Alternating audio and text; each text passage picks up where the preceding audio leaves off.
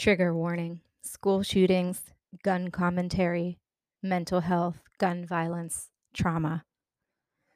This episode is going to upset some people. To that, I say, good. Sorry, not sorry. It's all just enough.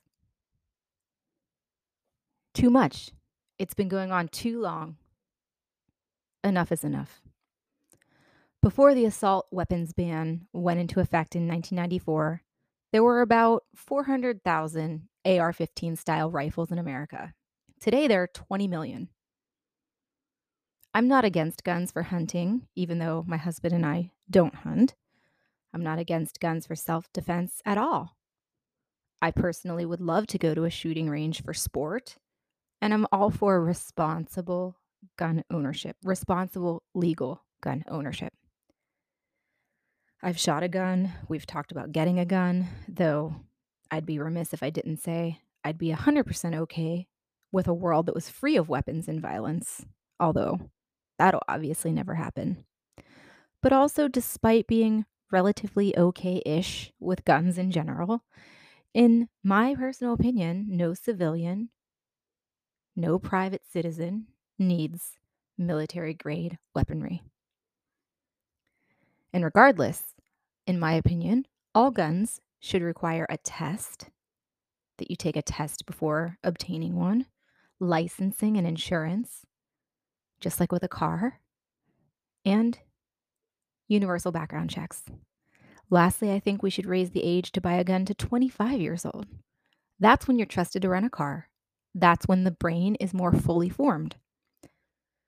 I know some people don't trust science or facts, but that's a fact. An eighteen-year-old's brain is literally not fully developed yet. And I mean, who cares about licenses and such, and, and exams and tests and registration and insurance if you're being responsible and doing legal things? Why do you care about some restrictions and qualifications being applied?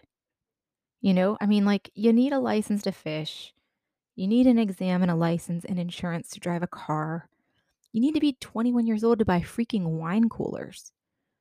So what is so upsetting and scary about having some of these pretty simple rules in place if you're a law-abiding, rational gun owner? If you're a responsible gun owner, what are you so afraid of?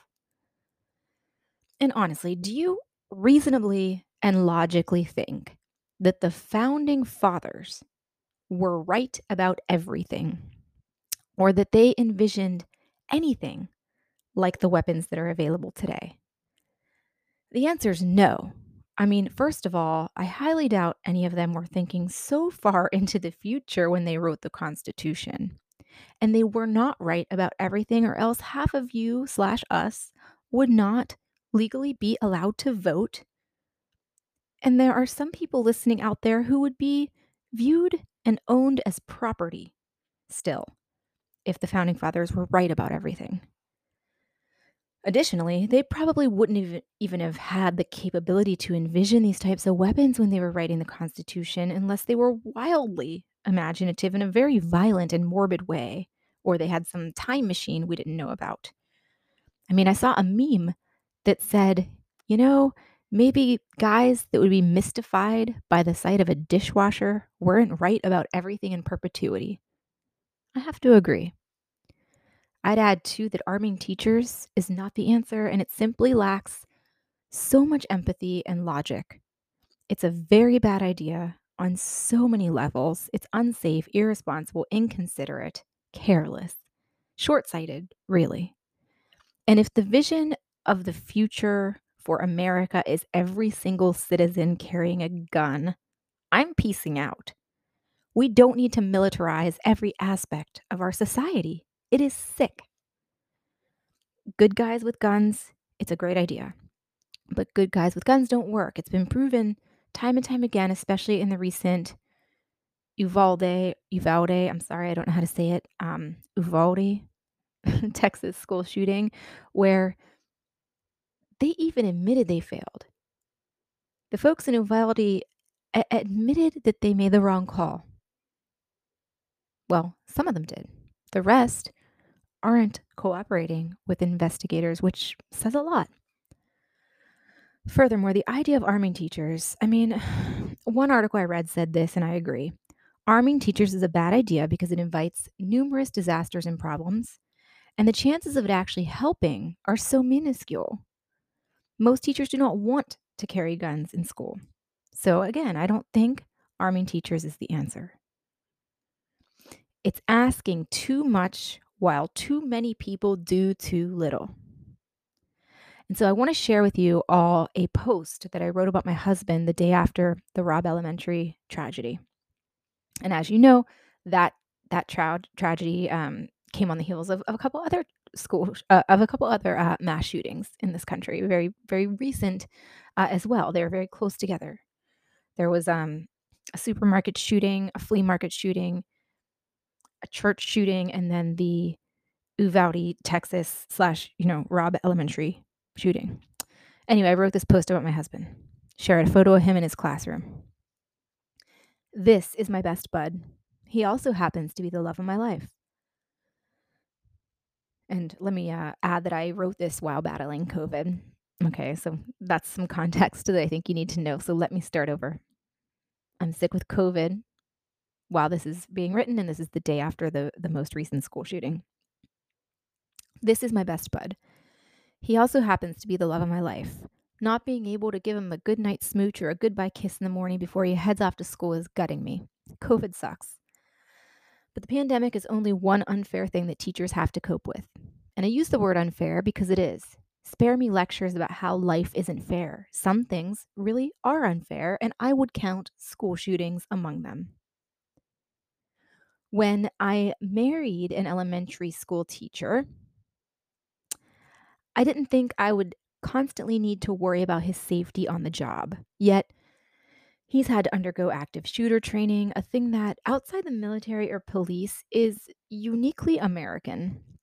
And here's the thing about my husband. He's good, he's decent, noble, and brave. He would do anything to protect his students, who he lovingly refers to as his babies.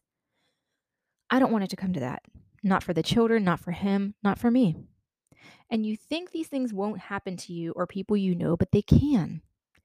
I mean, I was on a hit list in high school, and I personally know people who have been murdered by gun, who have died by suicide, who have been abused, who have been victims of robbers, muggers, peeping toms, and more. It's all real. It all happens. It's all possible. And now, as I struggle with anxiety from having COVID and sadness about not being able to give my hubby a quick peck on the lips, a new worry arises that because of a school shooting, our last pre-COVID kiss could be our last. What are the chances, you ask? He teaches elementary school. Well, look at the news. twenty-one dead in another elementary school shooting yesterday. Second, third, fourth graders and their teachers, who now also have to guard them from viruses and bullets. In the U S, there have been twenty-seven school shootings and one hundred ninety-eight mass shootings in twenty twenty-two alone. That was at the time of me writing this post. There have been more since then. In the post, I continued, make it stop. It's not fair. These kids deserve better. My heart breaks for them and for their parents and the teachers who guard them, guide them, love them, and raise them. Can we take a moment while offering thoughts and prayers to also acknowledge that teachers deserve more than a day or a week of appreciation? I added as a note to my husband that I love him and that all of his students are so lucky to have him, and so am I.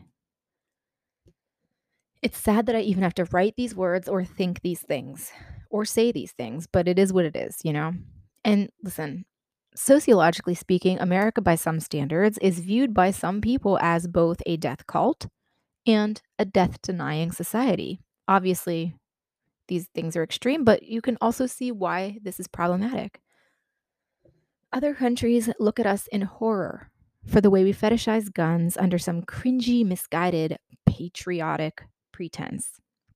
It's sick, it's twisted, it's intellectually immature. Um, it's a very strange type of societal worship and very self-centered by nature. Our Individualism in this country is both our blessing and our curse. It's a prison and an altar, both. We can't see the dichotomy. We're too close to it. We can't see that it will be our downfall. We're too busy picking sides, choosing teams, being divided, and pushing away the pesky task of self-awareness, of progress, of inner work and evolution. We can't see the forest or the trees because we really only care about our own front yard. America, my friends, is unhinged, or at least becoming unhinged. If you deny that, then you're potentially lacking some critical distance and are too close to the issues to see your bias. Close enough for comfort, but too close for real clarity. And hey, the uncomfortable is hard. The comfortable and the familiar, that's easy. I get it. Change is scary. But not wanting to do the hard work and being unwilling to change your mind, those things do not make you the hero that you think it does or that you think they do. And I want to add this. I do love America. It's home.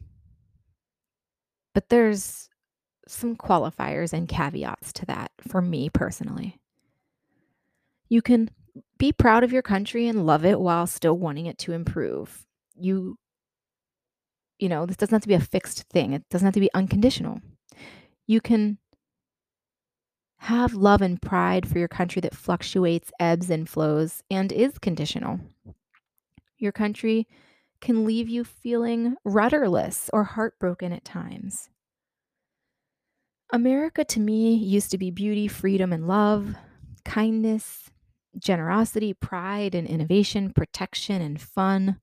Wonder Woman, Uncle Sam, Captain America, the Statue of Liberty, waving and wearing and displaying the U S A fra- flag proudly, um, you know, waving the flag proudly, uh, flag in the front yard, all of that. Fireworks on the fourth of July, family, God, bubblegum and cookouts, baseball and tradition, safety and pride, red lipstick and jean shorts, prayers and music, sunflowers and Starbucks, sneakers on pavement at sunset with lightning bugs piercing the night, cats and dogs and field trips at school, grassy fields and whispered secrets among friends, surprises and holidays and birthday cake, nostalgia in jars and glass bottles at sea, parades, the homecoming queen, the prom king, Mother Teresa, Superman, Barbie, Mickey Mouse, classic rock, classic cars, Mount Rushmore, Elvis Presley, tearing up when I would hear what literally used to be my favorite song, the national anthem.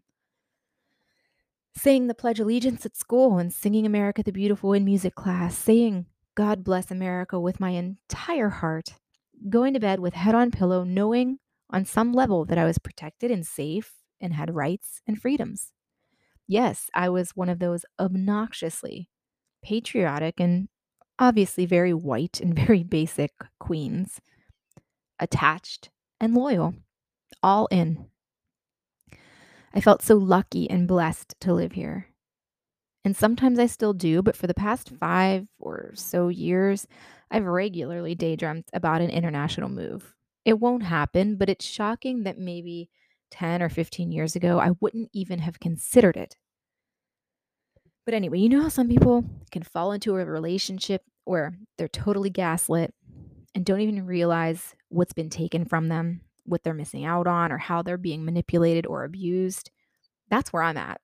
America is the gaslighting, emotionally abusive relationship.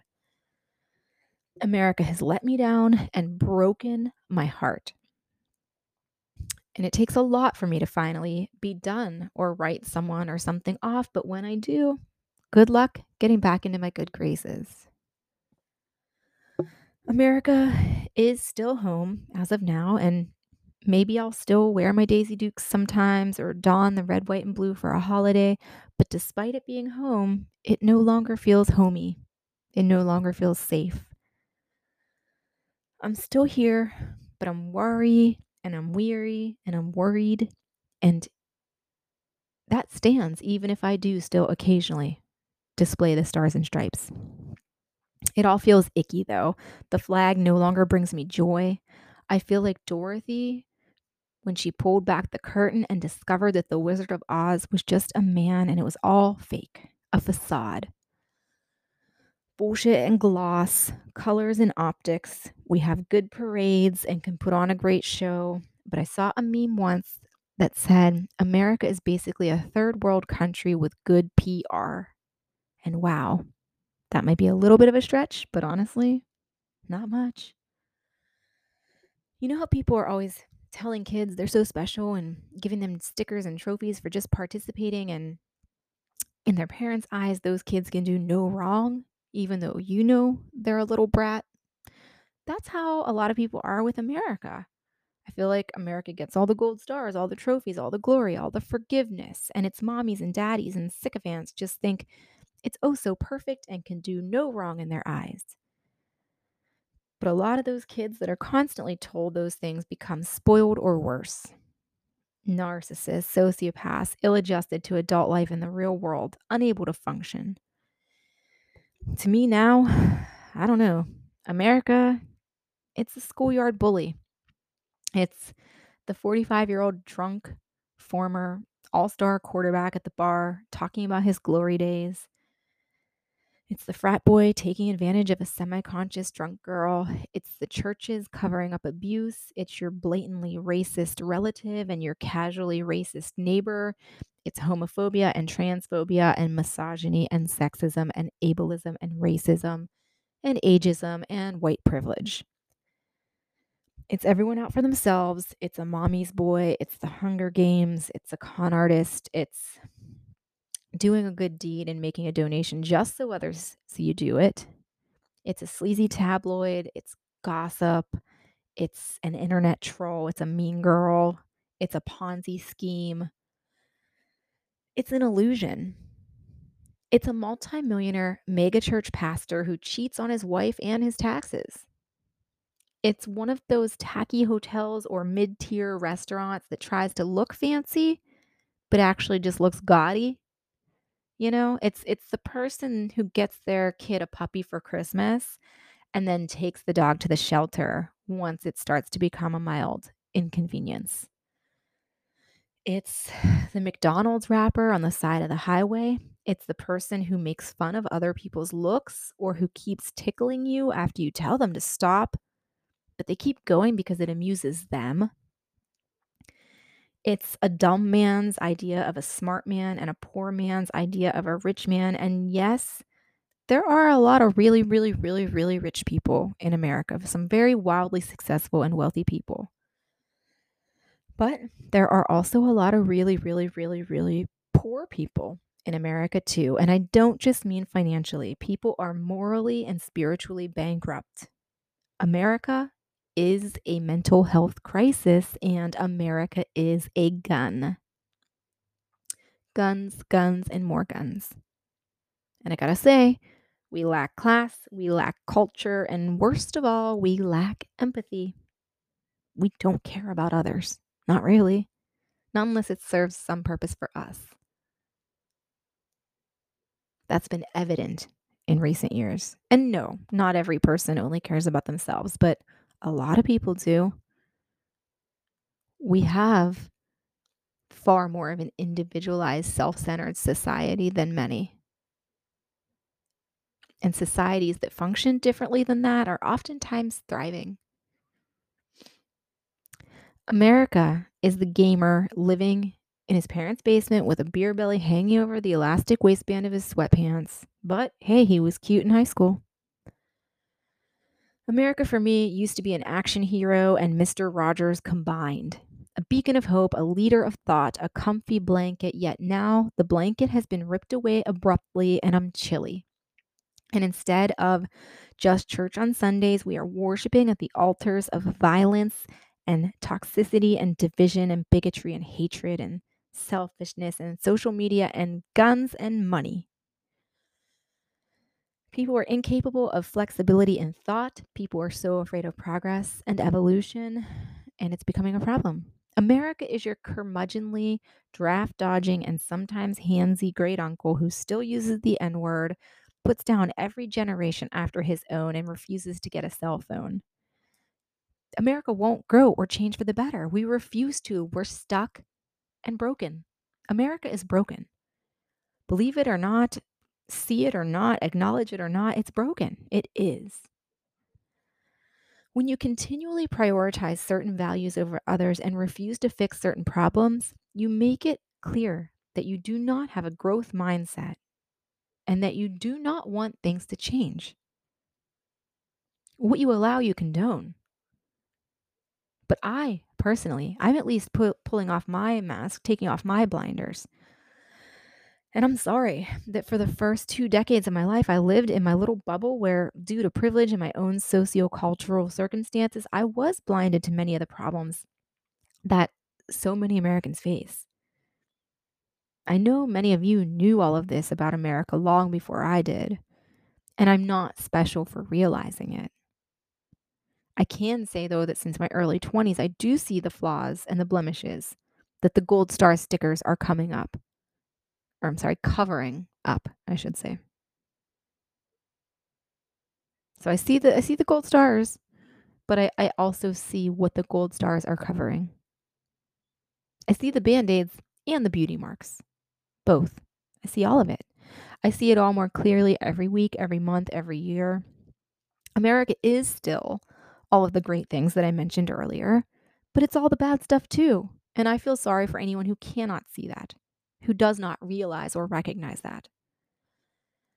The first step to fixing a problem is admitting that there is a problem. And the biggest issue I see is that about half our country or so, you know, can't or won't admit that there's a problem. And if they do, they're not willing or able to have productive, reasonable discourse on how to fix things because they're stuck in this tribalistic mentality or this self-centered mindset. So America is a gun. America is a troll. America doesn't realize that the, that the two-party system sucks or that separation of church and state needs to be upheld. And America doesn't seem to realize that it isn't seventeen seventy-six or even nineteen fifty or nineteen eighty anymore.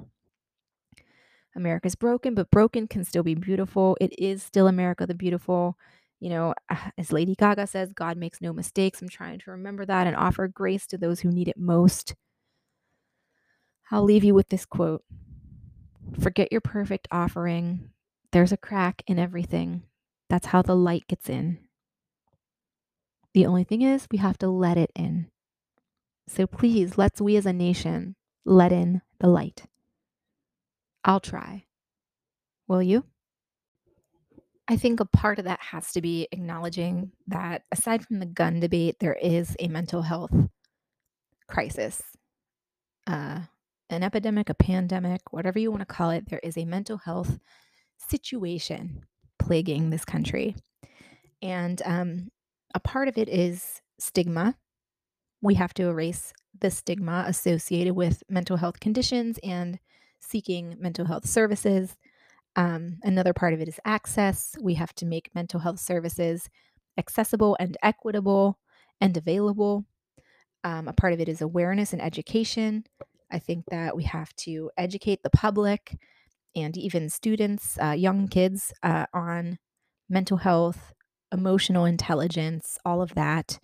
Um, I think we have to particularly let men and boys know that it's okay to share emotions, to have feelings, to cry, to seek help.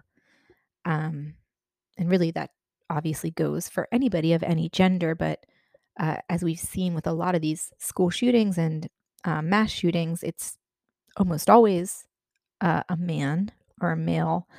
Um, and um, there is some underpinning of this toxic masculinity that's always talked about that is so often linked with many of these cases. And a lot of people say that it is a mental health problem, not a gun problem. My opinion is that it's both. Um, you know, let's just look at it logically. Every country has mental health issues. I mean, mental illness is not something that's isolated to America. Um, but not every country has the mass shootings that we have.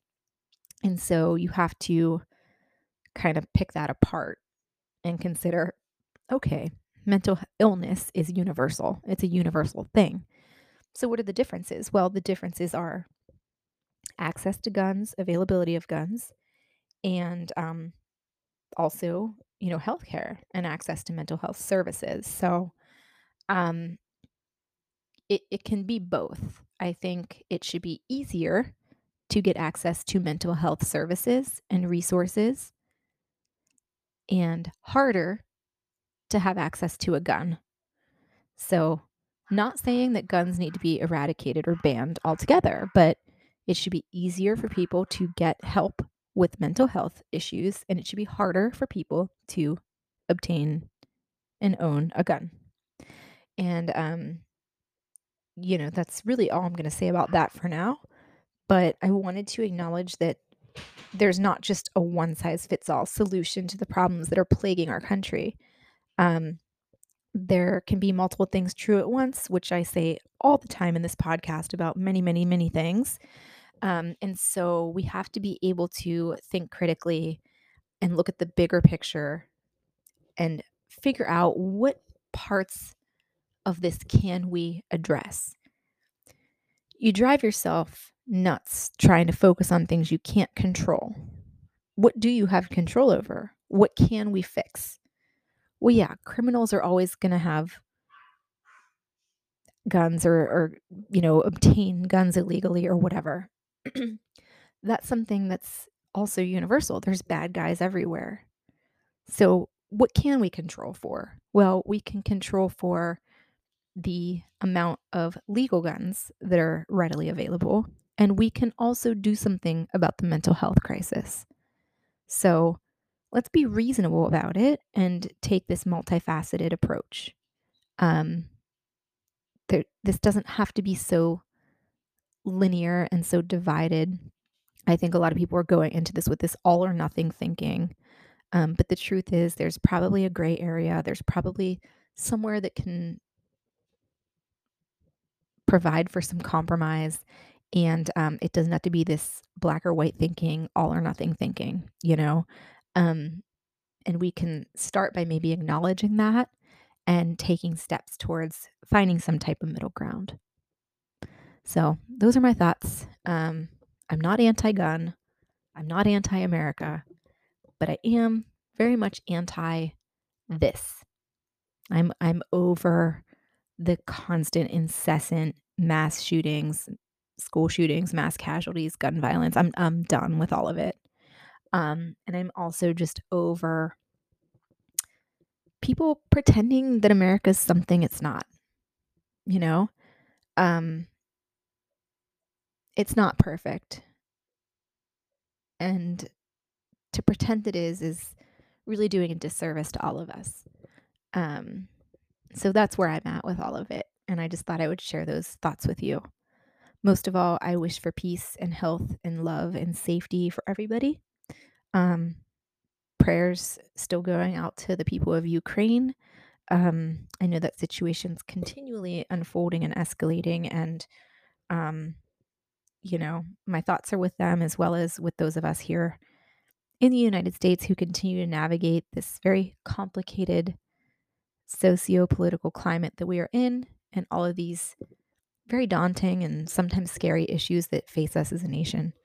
Um, but I think one thing that I will continue to do, and hopefully all of you will do too, is just love your neighbor, be kind, be compassionate, have empathy, do your small little random acts of kindness. Just try to be a good person each day and do what you can to help us move towards a more united, more loving, more peaceful society.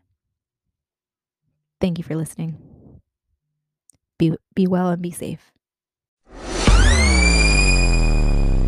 We'll see you next time.